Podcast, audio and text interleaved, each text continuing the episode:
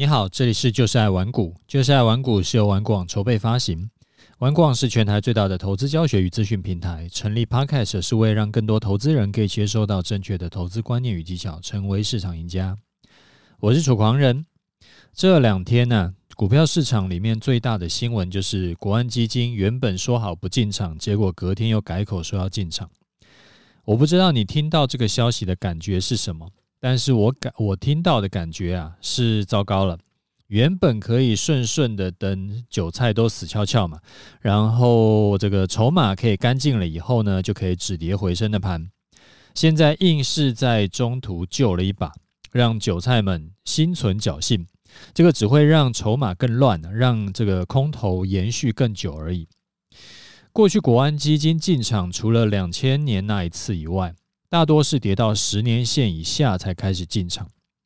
那通常它的流程是先呃嘴巴护盘一下，什么台股基本面很好啊，现金殖利率独步全球啊，大家不要自己吓自己。然后先是四大基金进场，最后才是国安基金进场。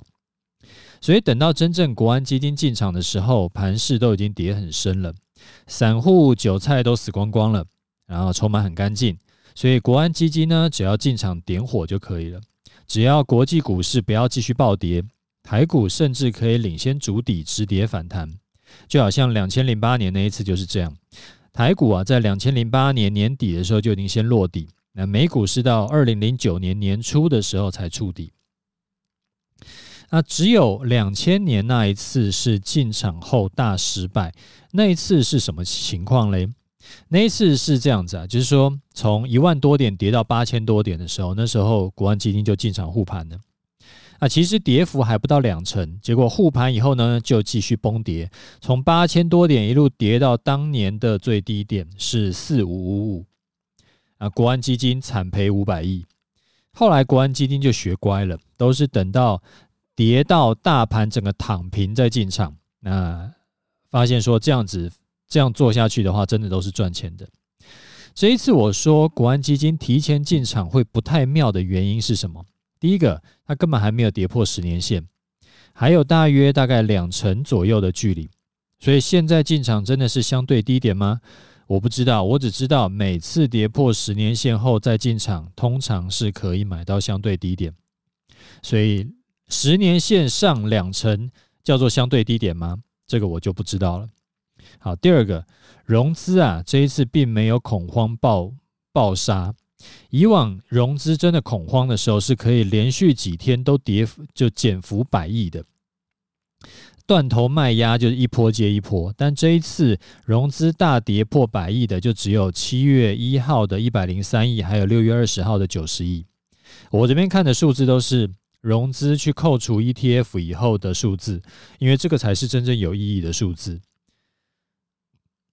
所以，既然根本没有夺门而出的恐慌性断头卖压，嗯，如果大盘根本没有在恐慌，那很可能代表就还不是低点嘛。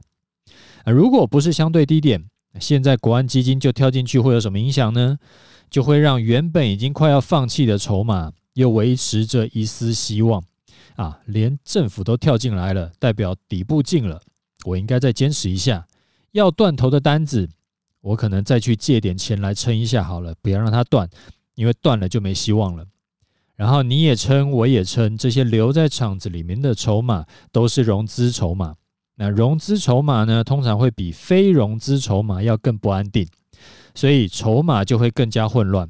如果之后又遇到一个什么利空消息，例如说呃美股又破底啦、大跌啦，那这些不安定的筹码就很容易会再次杀出。真正的底部呢，也就会拖更久才出现。底部都是利空考验出来的，只有不断出现利空打击，但是股价都没有再破底，这个才叫做真正的底部。要怎么样让利空打击都打不垮投资人信心，不会让人都想要卖股票呢？就是要不安定的融资筹码都已经被洗干净了。还留在场子里的，要么就是没有在看盘的这种长期的存股族，要么就是低档进场扫货的这种高手。那这些人都是利空打不死、打不跑的，无论如何就没有打算要卖股票了。这种才叫做坚实的底部。所以我说国安基金呐、啊，现在进场根本就莫名其妙，让我只想到饮鸩止渴这四个字而已。不过既然都已经就木已成舟嘛，就已经进场护盘了，那就这样吧。所以我们不要去什么阴谋论，不要去想说这个是因为什么政治考量，还是有什么幕后黑手。既然我不能影响国安基金的进出，那你想再多呢，就只会恶心到你自己而已。对你的操作并没有任何帮助，这个叫做关注圈的事情，不是你影响圈的事情。所以，我们做好我们自己可以掌控的事情就好。国安基金进场以后，我们该如何应对？当然，第一个要先看它反弹的续航力如何，是不是真的能够连续反弹上去，还是冲一下就软掉？那这个可以怎么看嘞？最近的压力就是从七月四号到今天的这个平台整理区嘛。呃，大概压力在一七一万四千五附近，如果可以顺利突破，那这个可以算是一个颈线了，就是一个平台整理区的上缘。你要讲说它是 W 小小的 W 底也是可以的，那 W 底的话，它就是一个颈线。那平台整理区呢，它就是突破平台整理区上缘。如果可以顺利突破，而且回撤不破再攻，或者是直接突破就往上冲，那。这个反弹就是比较给力的，你是积极一点的投资人，你就可以进场抢一下。我忍不住还是要再提醒你一次哦，你看到国安基金进场，你要跟着进去抢反弹，我没有意见。但是如果啊，国际股市最近那个又开始爆掉了，那那个就是反弹可能就很容易会。会软掉，因为等于是国安基金在逆着全球的经济在走嘛。当然，反过来讲，国际股市最近如果没有要扯后腿的话，反弹也是可以顺利的话弹很多的。所以抢反弹不是罪恶，只是要记得，如果你抢反弹抢失败了，一定要记得撤退，不要觉得就是自己觉得自己脚麻了，然后撤不了就留下来跟他拼，那就会死翘翘。这个观念我前两集有特别强调了，还没有听过的你自己去就是补听一下。啊，最后要来安慰一下我们顺势交易的同学们，就像我昨天在 Facebook 讲的，不管你是做期权还是空股票的，都辛苦了。有周二这种盘呢、它不是一个跌了三百八十几点的吗？然后就开低走低嘛，所以顺势交易人呢，一定是留空单过夜的。其实你没有做错什么事情，只是没有想到国安基金。这么恶劣，啊，才讲不进场，后来又突然说进场，那这种情况算是非战之罪，大家都辛苦了。那操作啊，偶尔就是会遇到这种倒霉事、这种烂事。忘了之前有没有跟你说过，二零零九年我记得是四月份就有类似的情况，明明没有什么天大的消息，但然后前一天呢，大盘还跌个两三百点的样子，结果隔天期货就突然跳空开高到接近涨停。你迟疑一下就锁住涨停板了，台指期哦锁涨停哦，然后涨停就锁死到收盘，隔天继续跳继续跳空涨停锁死，当时也是做空的顺势交易人一大票都死光，因为它连两根嘛，连两根这个你如果杠杆开稍微高一点点的就全部会死掉。我记得当时不管是业内的还是我身边同样在职业操盘的，几乎一面倒全死，因为全部都是做顺势交易。那只有我那一次呢运气很好，因为我的期货城市刚好前一天大跌的时候，把这个空单出掉转多单，所以我自己是真的觉得那个完全不敢说是实力，因为就差那个一点点，满足了我补空单进多单的条件。我照做，结果隔天的情况真的是跟没有满足条件，我留空单的那个情况会真的是天差地远。但你说，就因为这个样子，所以就要舍弃掉顺势交易策略吗？当然是不行的，因为短线不一定，但是长期来看，一定是顺势交易才能够赚多赔少。好，这个是第一个想要跟你聊的主题。另一个我想要跟你聊的主题啊，是之前有学员来问我的问题。有学员问我说，他之前呢才加入了一个文股网的社团学习嘛，然后他的社呃会期还没有到，那现在呢又想要另外再学一个社团的技术，那这样子会不会有冲突啊？那这个学员，我想他可能是有听说，在学外语的时候啊，要避免同时学两种语言，不然的话，可能文法啦，还有一些这个常态习惯性使用的方法，可能会互相干扰。那不过呢，语言是一回事，学投资，如果你是节目的老听众，你应该常常听我讲说要，要做不同的商品，要做不同的策略。它这是非常重要的，那会不会也像学学语言一样，学到最后会全部搞混呢？我的看法是这样，呃，玩股网啊有很多的投资社团嘛，那这些社团的商品呢，有股票、期货、选择权，然后海期啊，操作周期有从当冲到短线到波段。我去找了一些不只是参加一个社团的学员，你可以参考看看他们当初为什么选了第二个社团，然后他们选了第二个社团以后的学习的经验是怎么样，然后那这个来跟你分享一下。有一种人呢，他是选择交易风格很相近的社团，那这样子的目的是可以学得更快。那这个学员他之前是买股票抱着做波段的。后来呢，他买了房子，缴完头期款以后就没有多少钱可以操作了，所以他才从这个林冲的个股当中当做起点，一边学一边练，也做得蛮好的，有赚钱，然后觉得说，哎，好像这样还不错。然后后来偶然看到老渔夫的台指期当中课程，然后看开始想说，哎，这个感觉起来好像同样是当冲嘛，只一个是个股当冲，一个是那个。期货当冲，感觉好像跟他在林冲社团学到的有点像。那我林冲这边已经学起来了，期货当冲这边应该也可以做得起来吧？结果果然跟他想的一样，其他新生还在学怎么画那个辅助线的时候，他大概学了半个月呢，就已经上手，就直接进场操作了。那这两个社团呢，虽然都是当冲，但是操作上面完全没有冲突，大致上大概都是。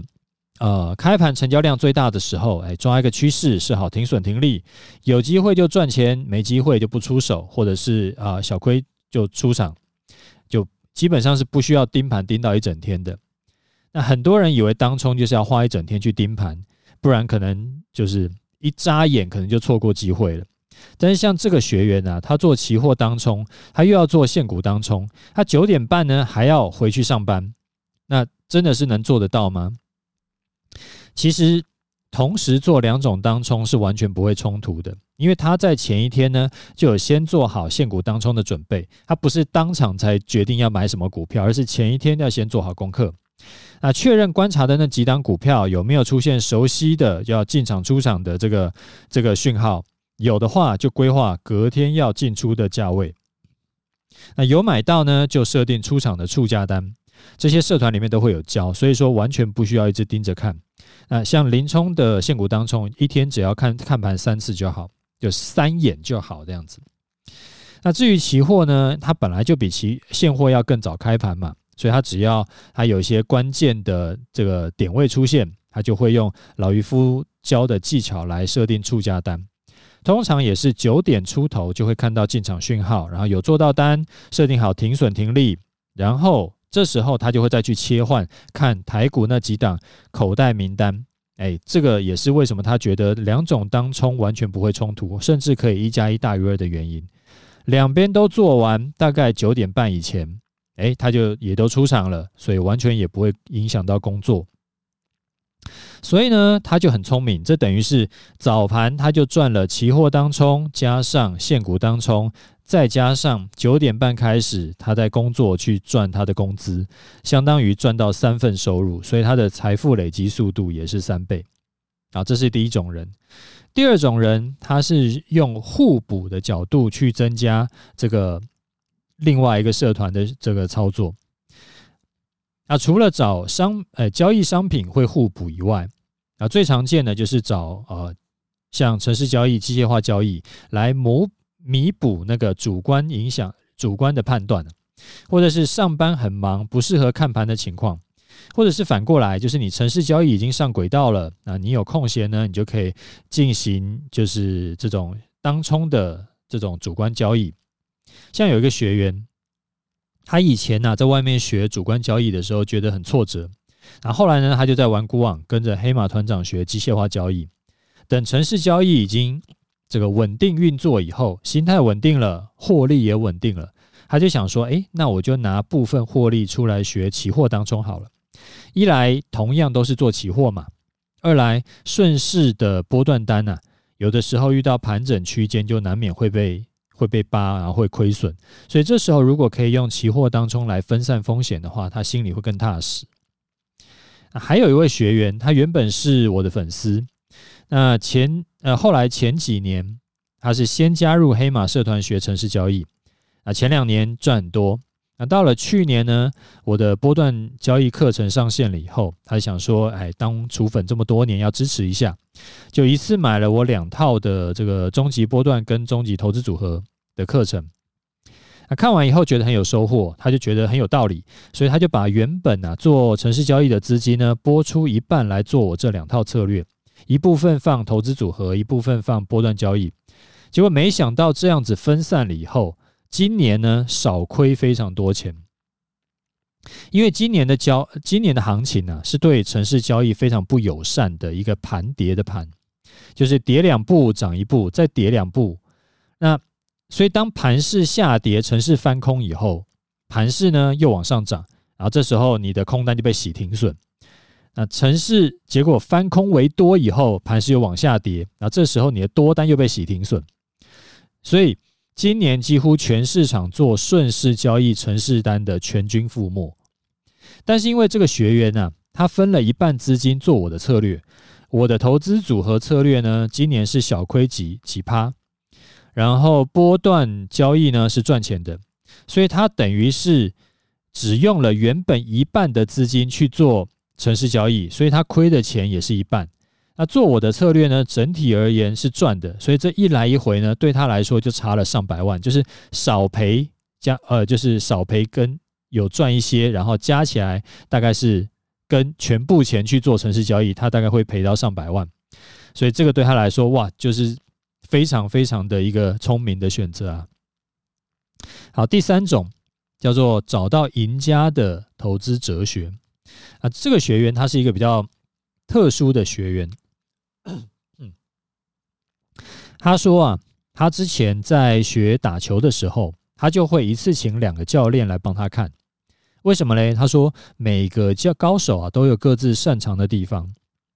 既然要学，就要全方位的学习。所以他就趁工作离职休息的一年，一口气报了四个社团。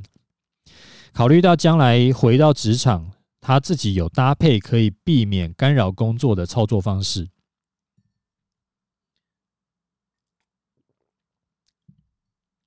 他是这样，他先花起来，花时间呢、啊，卯起来看这个课程影片，然后呢，他再花时间去融会贯通四个团长的精华招式，对应到实际的盘式操作。他每天会花一两个小时去看图练招，因为刚好他那时候是这个工作离职在休息嘛，所以每天是有一些时间的。啊，如果有不确定的地方，就再看一次影片，或者是再去问团长问题。当初他因为一次报四个社团，所以他的学费呢，一口气就花超过十万。但是后来，呃，回复给我们的对账单，就说他的操作金的情况，其中一个月就赚超过十万了。所以说学费几乎就赚回来了，但是学到的东西还留在自己脑子里，所以等于是他之前一开始好像觉得哇，花大钱去学投资。结果没想到，其中一个月就赚回来了。然后问题是，他到他要离开市场，可能还有好多好多个月，所以他等于是一个很聪明的一个选择。那加入以后啊，他有遇到一个比较大的修正。当时四个团长对于停损呢，都有相当谨慎的这个态度跟方法。那他觉得说，靠自己摸索，不知道会重伤几次，所以。然后才能够真的是体会到停损的这个有多重要啊！结果那时候只是因为，诶，四个团长竟然看法都差不多，然后方法也都就是大同小异，所以说那他就从直接是最省成本的，就是从团长的经验来学到教训，然后他就就以不用自己说要去丢很多钱在里在市场里，这种真的是就是聪明人啊。严格说起来，社团学费啊，比起在市场中赔的钱，真的就只是毛毛雨而已。你只要学好技术，很快就可以连本带利全部赚回来。我对玩股网社团的了解是这样子：每个社团的细部策略当然是不一样的，因为团长也不一样嘛。那商品呢，很可能也不一样，但是对于风险掌控都是很严格的，赚多赔少的方向也是差不多的。因为市场上的赢家啊大概也都是这样做的，就因为这样做才会成为赢家，不这样做的都死翘翘了。然后团长们就是要把这套赢家策略交给你，所以在玩孤网同时学两种社团的这个投资策略啊，它反而是可以发挥一加一大于二的效果。因为当一种策略不好赚钱的时候，另外一种呢很可能就可以补上，所以你的获利曲线呢、就会比较平滑，它不会大起大落。不过我有件事要提醒你哦，你呃，因为团长的策略不一定百分之一百适合你，所以说呢，有的时候啊，有些团员他会想要调整一下。那你在调整团团长给你的策略的时候，记得要跟团长讨论，说你如果这样调的话，是不是 OK 的？啊，这样是不是有什么优缺点？很可能团长之前就有这样想过，但是后来他有他的评估是可能效果没有原本好，所以后来才调回来。但是不管怎么说，你先问问总不吃亏。如果你不好意思直接问团长呢，有些社团有助教啦，或者是有学长姐也都可以回答你的问题。好，这个是今天跟你分享的两个主题哈。好，来看一下听众的回馈。第一位听众他说。啊，楚丹你好，之前加入您的波段策略，但是我这一次空单没有进场啊，我还在等月线靠近或者是底部成型再进场。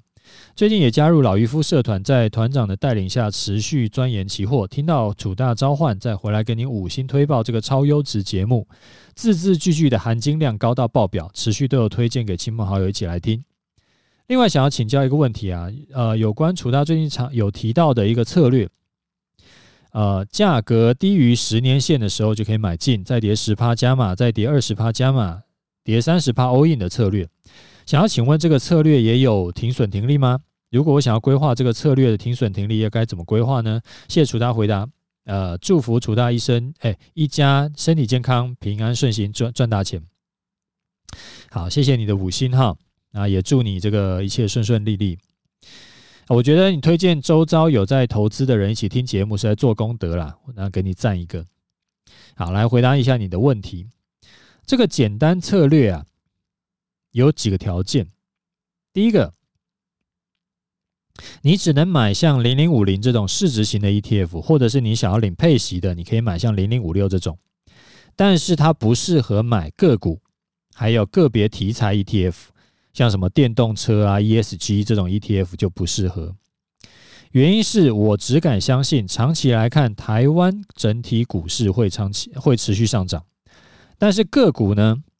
时间久了大概率会烂掉，尤其是电子股更有可能会烂掉。这次就算真的是后来有弹上去，之后也会有某一次它跌破十年线，就是真的再也没有希望起来。然后你如果用这招呢，你就会接了满手过时的东西，所以只会越来越不值钱而已。同理可证，题材 ETF 也是一时的。十几年前呢、还有什么 Nokia 概念股、摩托罗拉概念股，当时是还没有题材型 ETF 了，不然很可能会出一个什么摩托罗拉 ET ETF。啊，当时最红的还有什么金砖四国题材，所以很可能呢也会有金砖四国 ETF。结果过十几年，后来就通通没有人提了。那现在最火的这种什么电动车 ETF 啦、越南 ETF 啦、五 G ETF、ESG ETF，过几年呢很可能也都会烂掉、会冷掉，被其他的就是未来其他的题材给替代掉，所以股价呢也就再也起不来。这是第一个重点，第二个重点是，我们已经既然我们已经有了这个共识以后呢，我们就可以来谈停损停利策略了。好，我的看法是这样哈，既然长期来看台北股市会持续上涨，那我好不容易等到一个可以便宜价格买进的机会，你觉得我应该什么时候要把它卖掉？这个问题就好比说，我好不容易买到一个聚宝盆，或者是我好不容易买到一个会下金蛋的母鸡，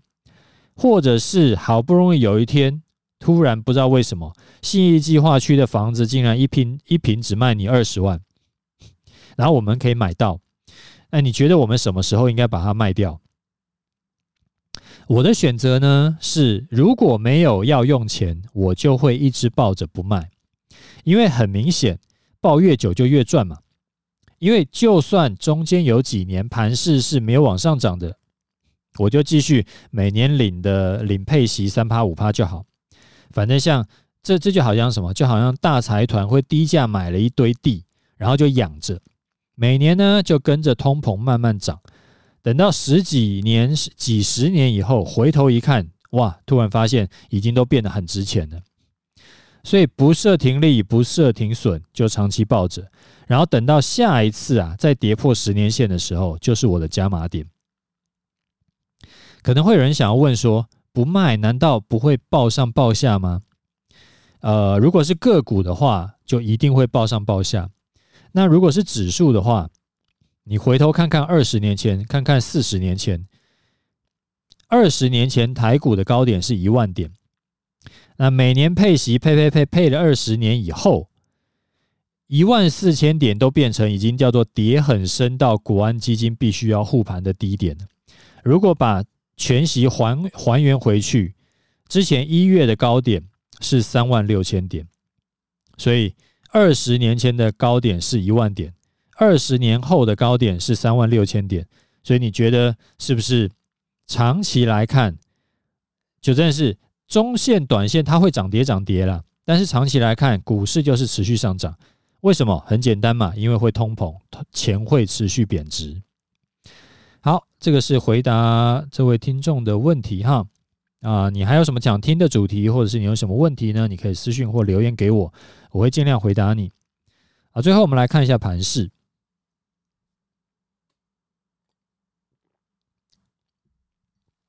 呃，最近影响盘势的最大的原因就是国安基金跟大家的信心了。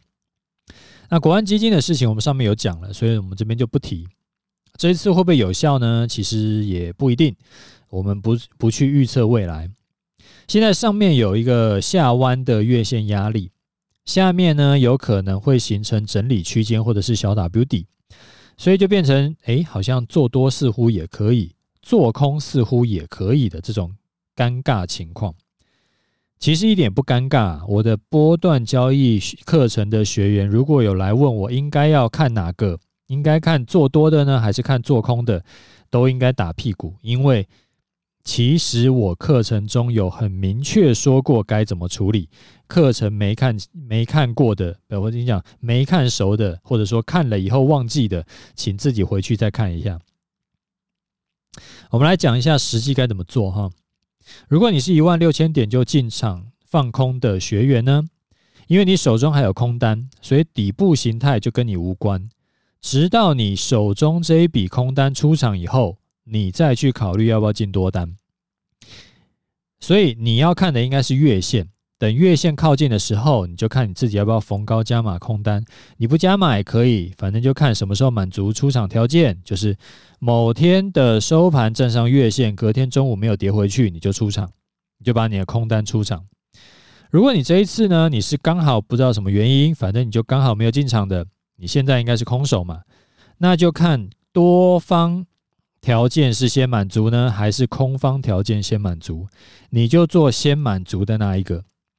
如果同一天又满足多方条件，又满足空方的进场条件，好比说 W 底成立，突破颈线进多单，然后呢，刚好又突破到这个接近月线一趴，那就以形态为优先。好，记住哦，这个时常有人忘记，搞不清楚。我再讲一次，有同时满足形态跟均线的进场条件，以形态为主，它的优先权是高于均线的。就是 W 底这种的优先权是高于月线的。那第一次听我节目的人可能听不懂什么，就一头雾水。为什么我说看先满足多方就做多，先满足空方就做空？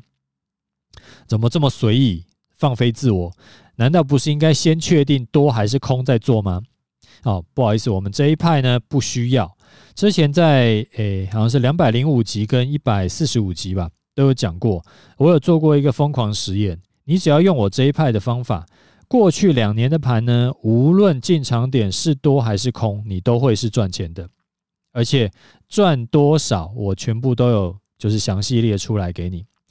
就是。一定都是赚钱的，只是一个是赚七千多点，一个是赚好像三千多点吧，就赚多赚少的差别而已。那这阵子啊，我觉得很多人被扒来扒去，或者说很多人持续被套牢，所以我们这一派能够继续顺顺的这一笔能够赚到一千多点，